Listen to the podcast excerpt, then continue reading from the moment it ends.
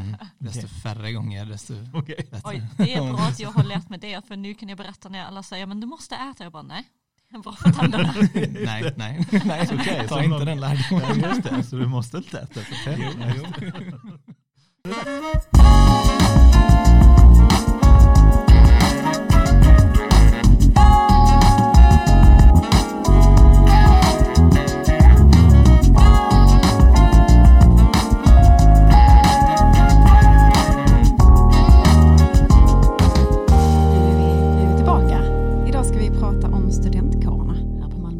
Universitet och vi har två gäster i studion. Det är Lilly och det är Martin. Och jag tänker att ni måste ju börja med att presentera er. Så hej. Hej, eh, jag heter Martin Farsad eh, och jag sitter som kårordförande för den odontologiska studentkåren här i Malmö. Eh, till vardags så pluggar jag. Jag pluggar till tandläkare, går min sjunde termin. Så jag kombinerar styrelsearbetet med plugget. Ja, välkomna. Och Ja, Lilly heter jag, är ordförande för studentkåren Malmö. Eh, har pluggat urbana studier, masterprogrammet innan, men nu har jag lite studieuppehåll för att vara ordförande. Kul att vara här, tack för inbjudan. Ja. Det är roligt att ha er här. Och detta är alltså podden Moment Student. Ja det är det verkligen. Eller hur? Vi- Sa det- jag inte det? Det är inte, det är den va? Ja det är det. Ja, det lite, så vet du, vi har ju en, en annan podd också eh, som heter, eh, nej jag bara skojar, vi har ingen annan podd. driver du med mig. nej, nu driver jag, Karin blev lite lätt osäker. Men okej, jag heter Olof och då kör vi igång. Det gör vi. Och jag märkte ju direkt att ni har lite olika. Du, du pluggar samtidigt, du eh, gör detta på fulltid. Så att, eller, det gör du också. Eh, hur kommer det sig att man gör olika? Ni får berätta, vad tänker ni? Eller hur gör ni? Ska du börja? Ja, hur kommer det sig historiskt sett antar jag? Alltså jag vet inte om det var en specifik tanke med att lägga upp det på det sättet. Men eh, Studentkåren Malmö hade alltid haft en viss antal heltidare så att säga. Då tar man studieuppehåll och sen återvänder man till studier. Förhoppningsvis. Man får betalt under ett år för att jobba Precis. för kåren. Mm, Precis, det är 40 timmars 9 to 5 kind of gig. Um, okej. på heltid för studenterna. Studenterna som jobbar för studenterna. Mm. Mm. Och det, det är lite så också som Lilly sa att det har väl varit så en längre period också och det är samma för, eh, för vår studentkår att eh, det är nästan, eller inte nästan alltid, det är alltid så att de som är engagerade och är förtroendevalda i våran kår pluggar 100% parallellt med sitt arbete. Ja. Och då går det mycket fritid och mycket lediga kvällar och så till att man eh, fokuserar på kårarbetet. Hur, hur hinner du det Martin, att plugga och vara detta? För det, jag, jag ser dig på massa möten och på, det är inte direkt att du eh, passiv i kåren direkt. Nej, nej det, det, det tar ju tid, självklart. Man, eh, man får ju lägga mycket av sin egna tid när, när man har eh, valt att engagera sig på det sättet och är förtroendevald. Det är ju det är ett förtroende för man har ett ansvar och då får man liksom ta det även på kvällar, helger och lite så. Struktur och planering är väl eh, mitt främsta tips om man skulle vilja Ja. göra samma sak. För det gäller att man vet vad man ska göra. Hur, hur, hur blir man kårordförande? Eller hur, hur, Ja. hur går det till? Ja, man blir vald helt enkelt. Är det som en presidentkampanj, att man åker runt och har massa kampanjer och sånt? Ja, inte på riktigt. Alltså vi försökte styra upp lite med campaigning eh, förra terminen men sen hände ju en sån liten grej som kallas för coronapandemin som Ja, ni kanske ja. har hört talas om. Ja, jo, ja, jag känner igen Ja. den. Ja, så det blev inte på riktigt av. Eh, Förhoppningen är att vi kan ja, bygga upp hela kampanjtiden lite större och vara mer ute på fakulteterna och köra kampanj. Men eh, för oss är det så ehm, att vi kör ja, valkampanj i vårterminen och sen blir det kårvalet. Och då kandiderar man till fullmäktige och fullmäktige är kårens högsta beslutsfattande organ. Ehm, och av de som blir valda till fullmäktige kan man kandidera till styrelsen. Ehm, och så kör vi. Mm. Men uh, OD har ju till exempel också en helt annan årsjul. Alltså ni kör ju inte innan sommaren. Nej, precis. Utan vi är ju vårt val i december. Eh, och det är lite en annan process också. Vi har inte riktigt valt till fullmäktige utan vi val, eller väljs direkt till våra poster. Mm. Eh, och det är så att vi har en valberedning som eh, kollar lite med studenterna hur de känner, presenterar posterna lite mer ingående. Eh, och då förklarar jag egentligen vad de innebär så att intresserade studenter kan då välja att söka till den posten och bli nominerade. Mm. Sen har man ett allmänt val där alla eh, kårmedlemmar har en rösträtt och röstar. Då. Ah, så det två olika processer. Mm. Mm, härligt. Jobbar ni mycket tillsammans? Ni två?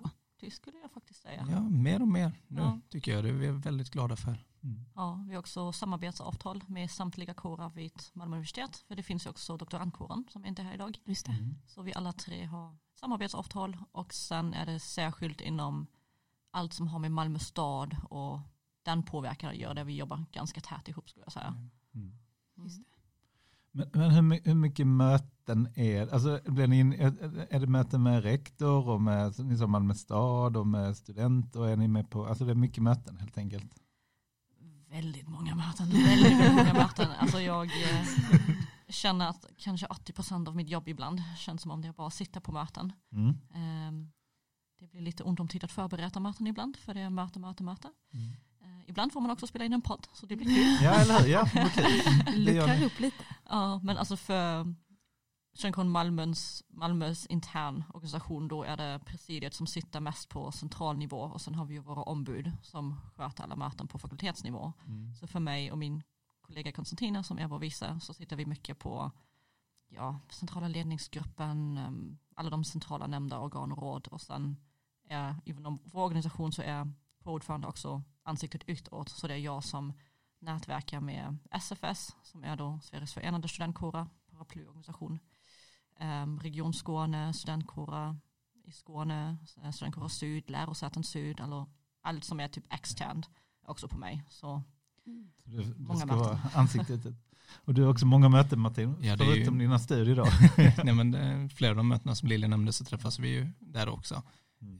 Eh, Region Skåne studentråd och liknande och vi har även möten med rektor och prorektor och liknande på universitetet. Eh, men eh, det är lite intressant för Lilly nämnde deras ombud och vi i vårt presidium sitter ju lite som det också. Eh, vi sitter ju lokalt på vår fakultet också i utbildningsnämnd och fakultetsstyrelse och så också. Eh, så vi sitter både lokalt men vi försöker representera centralt också. Mm. Eh, jag tänker på allt det där arbetet som vi inte ser. Alltså jag tänker att, att synas ut och vara med i möten och det, det tänker man att ja men så, så är det nog. Men vad händer liksom till vardags sådär? Vad är, vad är gigget liksom som vi inte ser? Eh, ja, eh, jag hade sagt det är ju mycket planering som Lilly sa inför mötena. Att man måste planera vad man ska ta upp och strukturera allt det. Sen även i våran kår då, odontologiska studentkåren så har eh, ordföranden en ganska stor roll när det kommer till det studiesociala. Att den ska verka för att samverka mellan våra grupper, föreningar och liknande och man ska finnas som stöd om de vill planera någonting och liknande. Så mycket av det sker ju bakom kulisserna om man säger så. De gemene student ser inte det utan de ser ju bara aktiviteterna. Eh, men jag skulle säga att många av mötena sker också lite bakom kulisserna. Det är inte många studenter som har koll på dem. Nej, Sen mail. inte. Och sen Mm. mail. Precis, ja. M- Mail, många Ja, mail. många mail. Mm, många, många mejl. Jag tror jag har typ 42 olästa mejl just nu. Ja. Ibland tar Men- en tid. Tycker ni att ni kan påverka, alltså alla de här mötena när ni sitter med med rektor och med fakultetsledning och med alla möjliga råd och grejer, ty, lyssnar de på er? Kan ni påverka någonting? Ja, det skulle jag Mm. faktiskt säga. Men eh, ja, vad som också har att göra med hela vad är inte synligt grejen är ju att byråkratin är långsamt. Ja. Och de- demokratin så bra den är, är långsamt för att få plats till att alla får höras och komma till tal så är det en lång process. Och jag tror det är också någonting som man först börjar förstå när man verkligen börjar jobba med studentinflytande att man kan ändra, inte ändra saker och ting från en dag till en annan. Det kommer att ta lite tid. Ehm, så det skulle jag säga, en, en hel del av det som inte är synligt är också på grund av att det tar bara tid. Ja, just det. Mm. Ehm, Så det ni håller på med nu kanske studenterna som läser om två år märker av eller, eller, om, alltså, eller om ett Ja. år, eller, alltså det tar lång tid. ja, precis. Mm. Mm. Vad skulle ni säga att studenterna, vad hör de av sig om? Vad är det de skulle vilja, eller vad driver ni liksom för frågor som ni känner att det här kommer rakt från, från de som pluggar nu? Oj, det kan vara så olika beroende på just nu om jag bara tänker situationen som vi har varit i så det är att studenterna vill, eh, de vill träffas mer, de vill eh, vara mer på plats, eh, de, eh, de saknar ju hur det var för två år sedan och det är mycket det de hör av sig om. När kan vi komma tillbaka? Hur tror ni att hur ser framtiden ut? Mycket sånt och det, är ju, det förankrar vi ju med vår fakultet men även centralt att det är detta önskemålet som studenterna har och så försöker vi jobba gentemot det att på ett säkert sätt ta oss framåt. Precis, bra sammanfattat. Men vad som är också så spännande med att representera studenterna det är ju också att studenterna är ju ingen homogen grupp. Det finns ju olika behov och olika önskemål. Mm. Och jag tror um, under hela förloppet av pandemin så såg vi det ganska tydligt. För i början så var det ganska många som hörde av sig till båda kårerna och frågade, eh, ja men varför ska jag inte vara på plats? Varför måste jag plugga digitalt? Varför är min kompis på plats? De går till föreläsning, varför kan inte jag? Mm. Och sen eh, när vi tog det återigen, långsamheten inom byråkratin, vi tog det till ledningen, diskuterade mycket, vad kan vi göra, fler moment på plats, mm, hur ser det ut? Och sen tills vi kommit fram till, okej okay, så här kan vi kanske schemalägga för nästa termin, då har ju pandemin redan ändrats lite grann. Alltså, smittsiffrorna steg och sen helt plötsligt så var det så där, va? Jag ska vara på plats? Nej, nej, nej, jag vill inte komma på plats. Ja, då, då ville inte studenterna Ja, komma på precis. plats. Nej, för Alltså, då var det, det- farligt. Och, ja, just det, så kommer jag ihåg. Mm. Ja, så det är också det vad som är så spännande med att vara representant för en så stor heterogen grupp, att man ändå måste balansera olika behov, olika önskemål Mm. och försöka föra fram alla synpunkter. Såklart. Och nu är vi ju verkligen i en, en ny brytpunkt tänkte jag. Nu, nu är vi på väg tillbaka, hoppas vi ju, på riktigt liksom. Fingers crossed, yes. Och vad dyker upp nu? Är det, är det samma sak lite grann igen som händer då? Att nu, nu är det ju skarpt läge på andra hållet. Ja, alltså det, det är det väl. Eh, Det, jag tänker, eh, om man kopplar tillbaka lite till re- regeringsbeslutet som eh, kom, där väcktes ju mycket frågor, satte lite, ska man säga, lite fart på studenterna och de började fråga väldigt mycket. Hur kommer, för det blir en liten osäkerhet när, eh, när man kollar på andra universitet och andra lärosäten och så, så får de höra att från och med eh, oktober, november så kommer allting vara på plats. Och så tänker de, är det så för oss också? För vi har inte fått någon information eller liksom så. Och det är ju för att, liksom Lilly säger, det tar tid. Man måste förankra det, man måste planera det. Och då är det ju jätte, en jätteviktig roll som vi eh, Mm. som kårer har. Att man står som stöd och försöker meddela att det kommer. Det kommer Mm. information och så. Men det är nog den frågan som jag har sagt nu. Verkligen eh, lyfts väldigt mycket nu. När kommer vi Mm. tillbaka? Eh, när ska allting vara på plats? Och Just liknande. det. Just Mm, precis, och också den hela studiesociala biten Mm. som man inte får glömma bort. det. Mm. Um, båda kårerna, föreningar under båda kårerna har ju ehm, jobbat stenhårt för att ändå erbjuda saker och ting digitalt. Men sen, alltså vi vet ju alla hur trött man är efter åtta timmars arbetsdag eller pluggdag på Zoom. Alltså man pallar inte att gå till den där Zoom hangout fika. Alltså man vill bara stänga datorn och låta bli. Ja, visst. Eh, gå på en promenad kanske istället. Ja. Ehm, så jag tror föreningar de är ganska glada att de kan starta saker fysiska igen också. Och studenten blir glad också. Så ni har märkt att det varit mycket det varit svårt att hålla igång studentaktiviteterna under pandemin på digitalt sätt. Mm, Ja. absolut skulle jag säga. Verkligen. Jag, jag tänker, du, du nämnde lite grann att men det är därför det är så roligt. Jag tänker, vad ger det dig, jag tänker precis så, vad, vad ger det dig personligen att arbeta som kårordförande? Vad känner du liksom är utvecklande och roligt, men också kanske en utmaning? Vad har du där? Ja, det är en bra fråga. Det finns så många olika svar. Jag kan svara på den i tre timmar tror jag.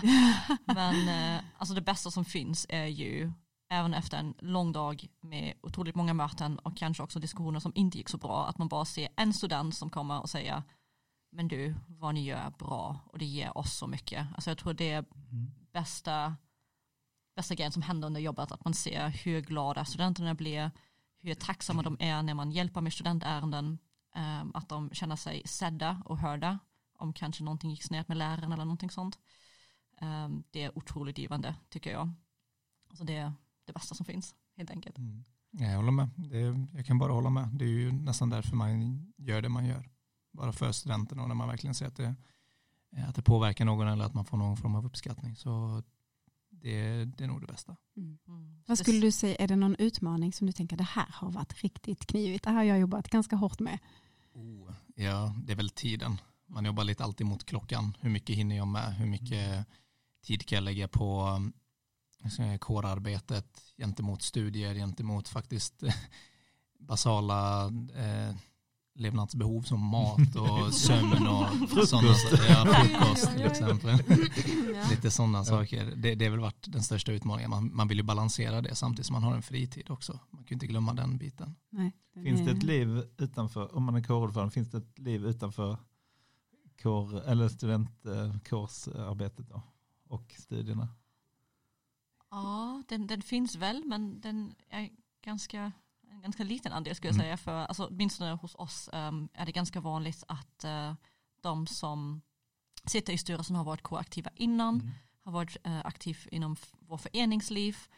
Eh, för ganska många, speciellt de internationella studenter som engagerar sig hos oss, så är kåren och kårverksamheten där de hittade alla sina vänner, sin family abroad Mm. så att säga. Man har vännerna där också. Precis, och det overlappen är ganska stort mellan uh, privata liv och det mina vänner och sen börjar man jobba, vilket också är en utmaning, uh, Ja. rollkonflikter och sånt, men man lär Mm. sig otroligt mycket om hur universitetet funkar, hur man själv funkar. Um, men alltså det är ganska mycket overlap skulle jag säga, privata Mm. liv och Tänker du där liksom skillnad mellan person och, och liksom sak, att vi kan vara ovänner, eller vi, ovänner, vi kan tycka olika kring det här. Mm. Och sen så är vi vänner. När vi går härifrån så går vi och fikar någonstans på vår fritid inom situationstecken då, som Ja. det kanske inte är.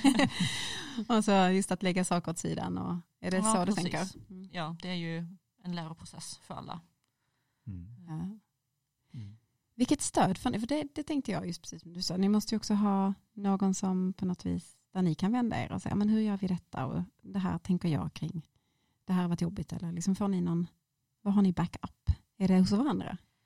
Uh, ja, alltså jag tror främst nätverka med andra kårer och prata av Mm. sig lite grann, få ventilera lite grann. För hela uppdraget är så pass speciellt. Alltså speciellt för oss som ordförande Ja. och speciellt för oss på Studentkåren Malmö. Alltså jag som ordförande ehm, är ändå bara en student som har noll utbildning inom ledarskap. Ändå har jag arbetsgivaransvar till vår kanslista. Och eh, det, jag har ett arbetslag som jag måste leda och sen är jag samtidigt också representant och sitter i alla möten och måste få ihop det där.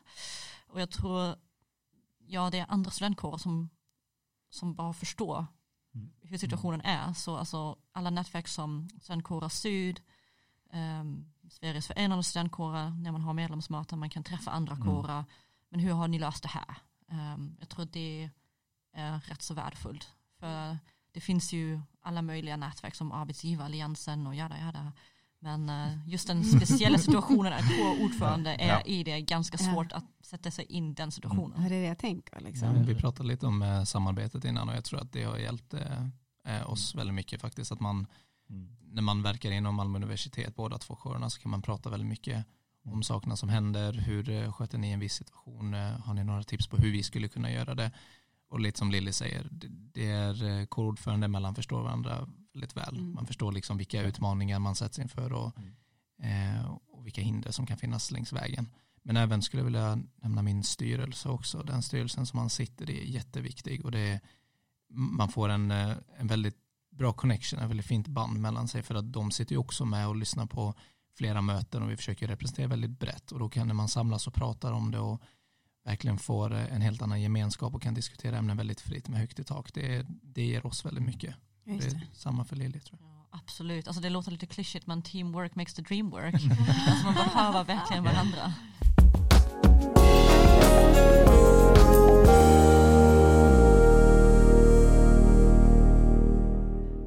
Va? Jag tänkte på det här, ni sa innan att när ni fick tillbaks att någon sa att ni hade gjort något bra eller ni fick känna att nu har vi gjort något nytta. Hur, att det var det som gör att wow, det här är värt att göra det. Men om, det omvända då, hur, är, hur, hur reagerar man om, om ni kanske har jobbat för någonting och så får ni kanske någon, någon kritik eller folk som klagar på någonting som, och som kanske då inte har hela bilden. Alltså hur, hur hanterar man det? För jag kan tänka mig att också folk kommer med som du sa, det är väldigt många olika studenter som finns och alla har sina kanske grejer de vill att ni ska driva. Hur får, får man liksom negativ, negativ kritik eller liksom blir folk arga på er eller hur gör man då i så fall? Om, Mm. Alltså ja, det, det händer ju visst för vi jobbar med studenter som är människor mm. och människor har känslor. Så ibland händer det visst Mm. att eh, alltså den blir upprörd eller lite ledsen. Och jag tror det är också en läroprocess återigen. Eh, Martin och jag vi sitter ju både andra året redan. Mm. Så vi har redan fått lite kött på benen Mm. och eh, ja, har lärt oss hantera de där situationerna. Och jag tror för mig, ehm, för när jag blev vald som kårordförande, jag hade inte suttit i fullmäktige innan, jag var bara aktiv inom eh, en förening under studentkåren, um, hbtq-studenterna. Mm. Ehm, så för mig var det så väldigt mycket nytt och jag hade haft så otroligt höga förväntningar gentemot mig själv. Och nu är du chef, nu måste du prestera, nu måste du kunna allt, nu måste du veta allt. Och nu måste du bevisa att Mm. det är rättvist att du fick den här platsen Mm. ehm, även om du inte är insatt i verksamheten än. Um, så för mig var det en ganska lång läroprocess förra året att även om någon blir arg eller ledsen eller besviken på mig, att Mm. det inte definierar mig som person. Eller hur? Mm. Um, för det är ju också den där, som jag var lite inne på innan, den där um, role understanding. Alltså nu är jag ordförande och nu är Lilly den privata personen. Just det. Och jag som privatperson är inte mindre bra eller duktig. För jag hade lite problem i min roll. Att, Nej, just det. Man är inte sin Ja. prestation. Nej. Precis. det. Ja, och det. alltså det är alltid easier said than done. Ja, alltså det jag tar lite tid att koppla den kognitiva förståelsen till den emotionella Att- förståelsen så att säga. Absolut. Att, att, ändå kan man bli rätt så ledsen om man får något tråkigt mejl eller, eller någon som inte förstår vad man har gjort. Eller så. Ja, absolut. För alltså, som Martin sa, vi gör det ju för vi är eldsjälar för studentinflytande. Vi brinner ju för det. Vi vill ju verkligen studenternas bästa och föra fram deras röster. Och om någon person då tycker att vi kanske inte gör det som de önskar då, alltså det är ju rätt så personligen, för vi ger så mycket av vår personlighet Mm. och vårt privata liv in i, den, i det här uppdraget. Mm. Och Jag, jag kan bara hålla med. Jag tyckte om det du sa med att eh, studenter är människor och människor Mm. har känslor. Och jag skulle vilja säga att studentrepresentanter är också människor. Mm. De har också känslor. Wow, ingen robotar ännu. Nej, det är ju inte det. Eh, och, då är det viktigt, ja, och då är det viktigt att man kommer ihåg att man klart inte känns bra. Det känns ju Mm. inte kul att man jobbar för någonting och sen så blir det inte, det kanske blir som man tänkte men att man kanske inte får det mottagandet som man förväntade sig från första början. Och då är det återigen jätteviktigt med en styrelse som har din, har din rygg som vet att du har förankrat det väl. Det är inte bara du som har tagit ett beslut utan okej. det har liksom en form av gemenskap och man kan luta sig tillbaka mot det också. Och att det är helt okej att vara ledsen, vara lite frustrerad över att det inte gick exakt som man ville. Mm. Ja, det är väl så tänker jag när man är budbärare. Då får man, man, får, man får Mm. ta en del. Liksom. Precis. Ja, precis. Ja. Man kan inte vara alla till lag. Alltså, eller man kanske, om, om ni har så många studenter ni jobbar för så kanske det är svårt att liksom Mm. alla ska känna att man är alla till lags hela tiden. Alltså, det kommer kanske Ja. vara grejer som inte alla gillar eller, eller inte förstår. Ja, men det gäller ju inte bara studenter, det Nej. gäller alla vi samarbetar med. Så det kan ju också hända inom ett möte att Ja, ja. någon representant, tjänsteman från Malmö stad eller Mm. Någon från ledningen tycker oj men det här det var, det var kanske inte så bra att du sa det på det här sättet men det gäller ju också att testa fram sig. Som sagt vi är ju också studenter som jobbar för studenter, vi är inte professionellt utbildade i att vara budbärare eller ledare på det där sättet. Um, men Vi gör ja. vårt bästa. det är jag övertygad om. Mm, jag, jag tänkte på det, är det, är det får ni, nu är ni med i vår podd, Det- vi, har inte, vi hoppas på att denna ska bli jättemånga lyssnare, vi, Mm. men vi jobbar på det. Ja. Eh, Så att vi får se hur många som lyssnar här, men det får vi hoppas. Men har ni, är, är det media och sånt där? Jag tänker, ibland behöver ni uttala er i tidningar och tv och sånt där. Jag tänker, jag tänker just när pandemin kom, var det mycket då för er? Att ni behövde liksom, då vill alla höra vad tycker studenterna eller liksom så? Ja, li- lite så, det var, det var några, några tidskrifter eller så eller tidningar som kontaktade eh, båda kårerna vet jag, men eh, de kontaktade oss och ville egentligen veta hur de ville veta hur det var från ett studentperspektiv. Hur kändes det när eh, allting stängde ner och de ville även veta exempelvis vi som jobbar i en klinisk miljö så var det några som ville veta hur det påverkade, påverkade oss och vår utbildning och så. Men eh, generellt sett så jag vet inte, jag kan inte jämföra riktigt hur det har varit tidigare år. Men jag tror det har varit lite mer nu de senaste åren faktiskt. Att media har varit lite mer på eller har velat fråga lite mer och så. Mm. Hur känns det då att vara i, liksom bli intervjuad i radio, tv och tidningar? Och sånt? Ja, li- lite konstigt i början. Lite, ja, man vill inte, alltså lite, man vill inte säga fel eller göra fel eller framstå som man kan inte sina grejer liksom. Men jag tror vi har värnt oss ganska mycket Ändå. eh, numera. Ja.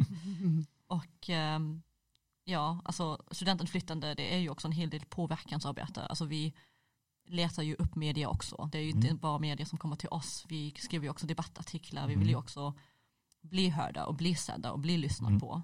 Och jag tror när man har etablerat att vi som kårerna är också påverkansaktörer som tycker saker och ting, att det blir naturligare för media att komma ihåg, ja men alltså hon där från studentkåren, hon sa någonting om bostad och hon ska jag kontakta igen. Just det.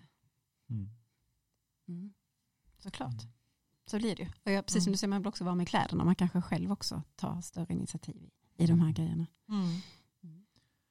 Hur, hur gör man om man vill engagera sig i? Jag, jag vet, du sa att du hade varit engagerad innan uh, Lilly i en, en förening. Mm. Och Martin, var du engagerad innan du var ordförande i, i styrelsen eller i kår, kårarbetet?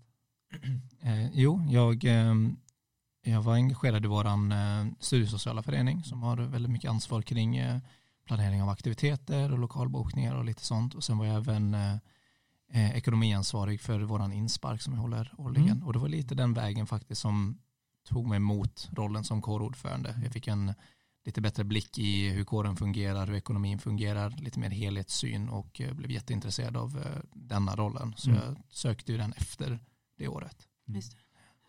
Men om, om, om någon lyssnar nu här, oh ja, det låter kul att vara engagerad i studentkåren eller om jag vill bli kårordförande eller något annat eller påverka. Hur gör man när man engagerar sig?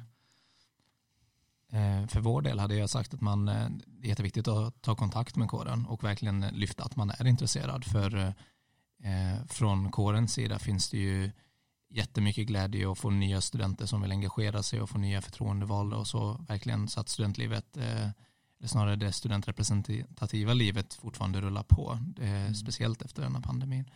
Eh, så jag hade sagt att man tar kontakt med kåren, man frågar många frågor så att man förstår organisationen i sin helhet och sen är det väl bara att ställa upp i vårat val. Alla, alla kårmedlemmar får ju ställa upp i valet. Men kan man börja på någon mindre post? Du sa att du började Ja, det, det skulle man kunna göra. Eh, man kan ju till exempel börja med ordförande för en grupp eller ett utskott eller en förening och på så sätt vara med i aktiviteter och planera dem och ha ett nära samarbete med kårstyrelsen. Man skulle även kunna sitta i själva kårstyrelsen som exempelvis en ledamot eller liknande om man vill ha en lite mindre post eller mindre ledande post. Jag tycker att alla poster är lika viktiga egentligen.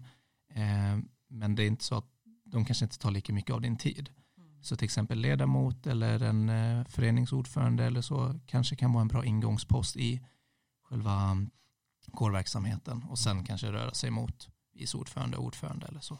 Mm, precis. Ja, alltså då ser det ganska likadant oss, ut hos oss eh, mm. för en gångs skull. Annars är vi ju ganska olika uppbyggda. Ja. Eh, men de flesta de engagerar sig i en av våra föreningar. Vi har ju allt möjligt från miljögrejer till feminism, själv var jag ju aktiv med LGBTQ Students, eh, utrikespolitiska förening, festmästeriet. Som flesta blev aktiva i en förening och sen de lite mer intresserade av vad, vad som pågår vid modeorganisationen så att säga, mm. Eh, studentkåren. Um, och det går ju alltid superbra att bara svänga förbi när vi har öppet i receptionen, ta en kopp kaffe, ställa många frågor som Martin sa. Uh, man kan alltid bara komma och hjälpa till utan att bli vall till något utan att förplikta sig till något. Bara, Oj, idag vill jag vara med och dela ut lite kaffe och snacka med studenter. Så det går ju superbra om man vill bara testa på lite. Um, och annars kan man, ju, kan man gå med i vår fullmäktige um, som är som sagt vårt högsta beslutsfattande organ. Och det är tre möten per termin ungefär. Um, så det är inte lika stor förpliktelse som en post som ordförande eller sekreterare mm, eller någonting för en förening och bara ja, testa runt lite. Alltså, vi har ganska många som är med i typ två, tre, fyra olika föreningar och är vanlig styrelseledamot i den ena och kassör i den andra och bara testa på lite grann. Det går ju hur bra som helst. Mm. Mm. Okay, jag tänkte på, um, vad, kan ni ha nytta av det här? Tror ni har nytta av det här i ert liv efter? Du ska ju bli tandläkare, du läste till tandläkare. Du sa urbana studie master, eh, Lilly, vet du vad du ska bli när du blir stor efter det? Va, va, vet, alltså, har du någon, någon, bild av vad du vill eller kommer du jobba vidare i sådana här, alltså, kan man ha nytta av det här? En del kårordförande går ju vidare och blir politiker och sånt. Ja, mm. eh, ja absolut, alltså, man nätverkar ju rätt så mycket, alltså mm. kårerna, kårerna emellan, de kommer ju alla bli saken ännu mer stora, om man vill säga så. eh, men sen också just nu med Malmö stad har vi mycket på gång. Ehm, jag tycker det skulle vara faktiskt spännande att komma in lite i stadsplanering mm. grejen så att säga. Mm.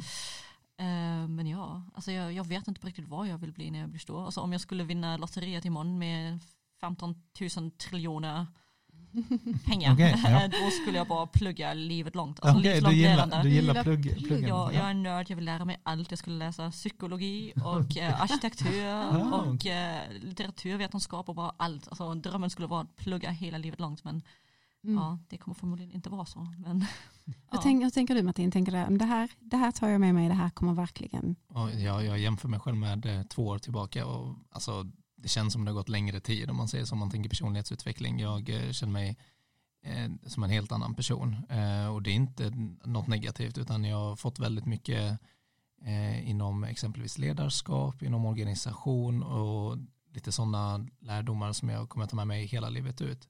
Sen om det utvecklas till någonting annat eller så eller om man kan använda det för framtida karriär. Liknande, det har jag inte planerat jättemycket på faktiskt, utan det är lite som, eh, som Lilly sa, eh, att man eh, nu tänker jag långt innan att man är ju en eldsjäl för studenterna. Alltså man började engagera sig för att man verkligen ville eh, studenternas bästa och man kände att man kunde göra någon skillnad där. Men på vägen har man ju plockat upp väldigt mycket. Man har eh, fått många nya kontakter, man har networkat väldigt mycket.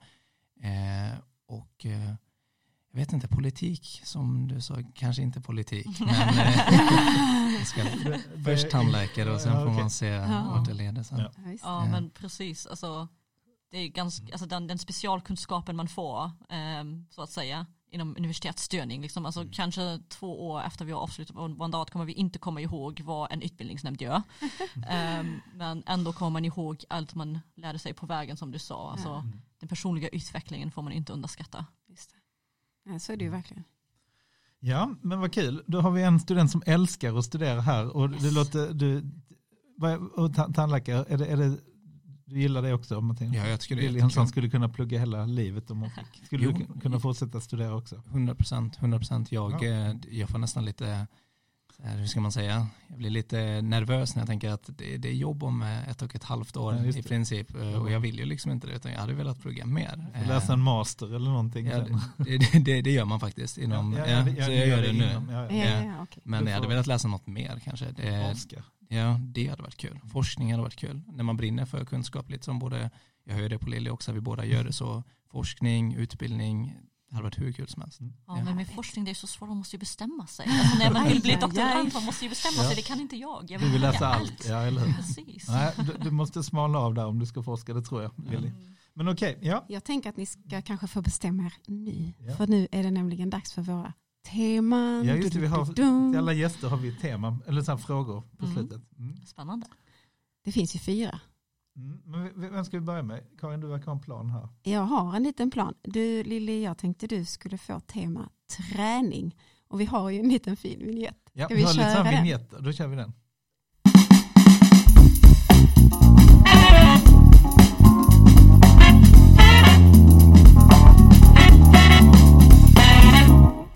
Ja, Lilly. Yes. Hur, hur går det med träningen? Hur är, vad är planen?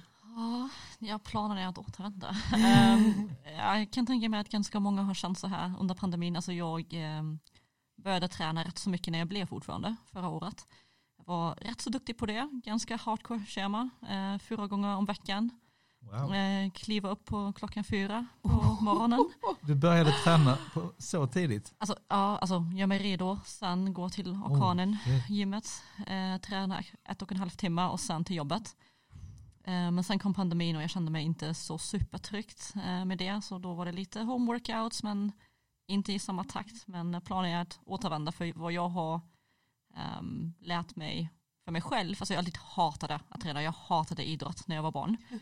Eh, och sen hade jag så många kompisar som var typ, åh crossfit, åh, det är så grymt och lyfta tunga grejer. Jag bara, mm, spännande, inte.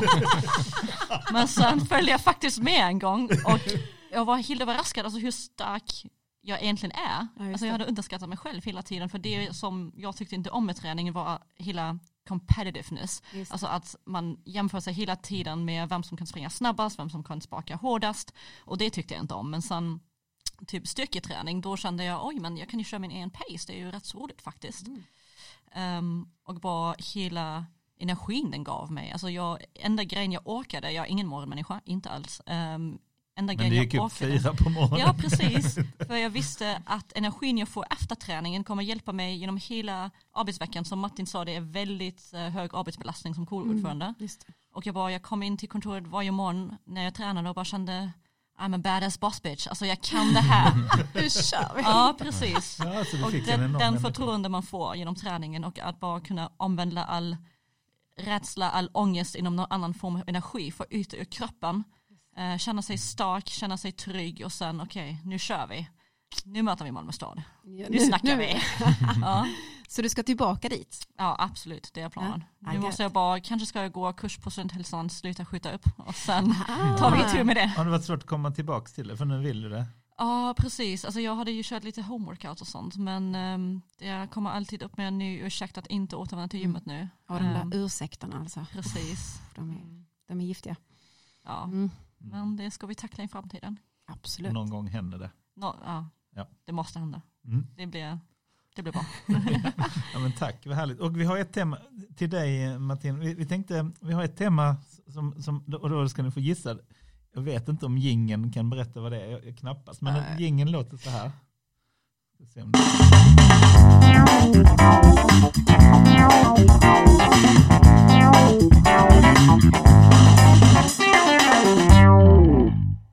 den handlar om mat.